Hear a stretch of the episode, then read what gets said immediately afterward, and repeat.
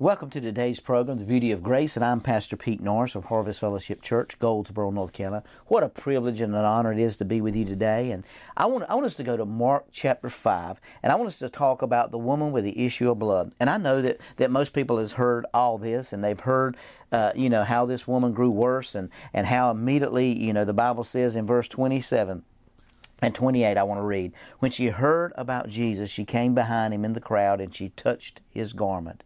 And she said, If only I may touch his clothes, I shall be made whole or well. Immediately the fountain of her blood was dried up, and she felt in her body that she was healed of the affliction. Now I want you to understand that that Greek word for affliction there is the word suffering. One translation says she said within herself. Now you got to understand, here's a woman flowing with the issue of blood. She's tried all the doctors. They can't do anything for her. She's been dealing with this thing for 12 years and she is flowing blood. So that makes her unclean. So according to theologians, she probably had some kind of transmitted, sexually transmitted diseases. And she's dealing with this thing and it's flowing because of that. She's unclean. She can't be out among people. She can't touch people because under the law, she was unclean. So she couldn't be out around people. But I want you to see what this woman done. She said when she heard about Jesus, what she reckoned she had heard. She evidently she had heard that if she could just touch the hem of his garment, she had heard if she just got around this man that's clean, that she would become clean also. Now you got to understand. Here she is, crawling among the people, crawling on the cobblestone uh, stones that she's through the city of the streets, and she's crawling on her hands and knees, and she's walking. She's crawling up this man. She's unclean. Shouldn't even be out there because it's against the law for her to be out there because they were under the law at the time. And she crawls out and she touched the hem of his garment. And she, the Bible says that in verse 28, one translation says, she said within herself, "If I can just touch the hem of his garment, I know I'll be made whole." So here she comes crawling up through the crowd, people stepping on her hands, people all around her, and she touched the hem of her of Jesus' tali, which was his prayer shawl. And we see immediately that Jesus, knowing in himself that power had gone out of him, turned around the crowd and said, Who touched my clothes? Disciples said, Lord, don't you see the multitude is thronging you? And, and uh, uh, who touched me?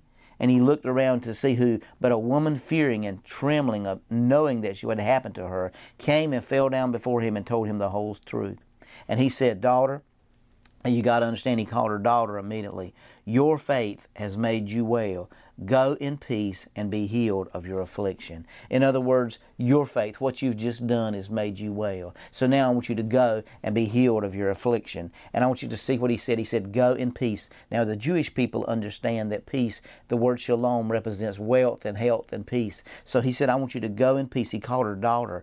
Now, if you notice, she hadn't gotten saved. She hadn't uh, fell down and asked him to forgive of her sins, but immediately he turns to her and he calls her daughter. And he tells her, I want you to understand what's going on. You know, in this story, he was on the way to Jairus' house. But on the way to Jairus' house, he was interrupted by somebody that had a need. And he knew virtue had gone out of him. He knew power had gone out of him. He said, No, no, somebody made a demand on the word that who I am. Somebody made a demand. And he looked around and he saw the woman. She was fearing and trembling. And the Bible says she told him the whole truth. But he said, Daughter, your faith has made you well. Now, sometimes, guys, you got to step out of the of, of the water. Sometimes you got to step into the water. You know, we we've been so complacent. Well, you know, some God will send somebody to my house to to pray for me. God will send somebody, and you don't need anybody to pray for you. You just need to exercise your faith. You need to release your faith and believe that what God's promised, He's able to do. Well, this woman had a picture on the inside of her, and she said, "If I can touch the hem of His garment, I've seen myself well. I've seen myself healed. I've seen myself delivered. If I can just touch the the hem of his garment, I've seen myself delivered. I want you to,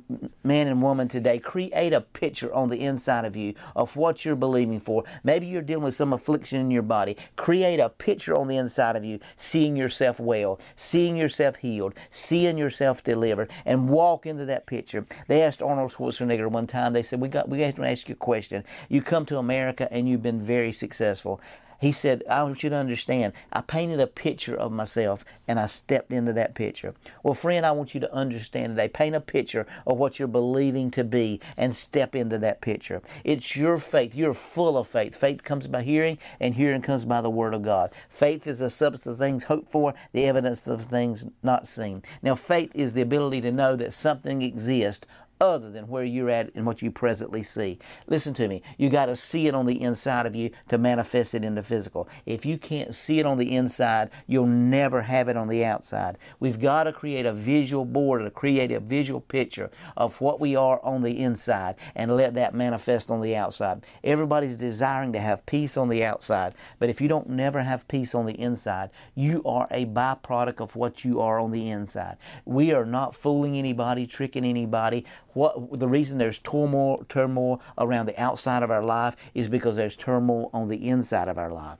If we don't have peace on the inside, we're never going to have peace on the outside. That's the beauty of grace. Create you a picture and step in it. That's the beauty of grace.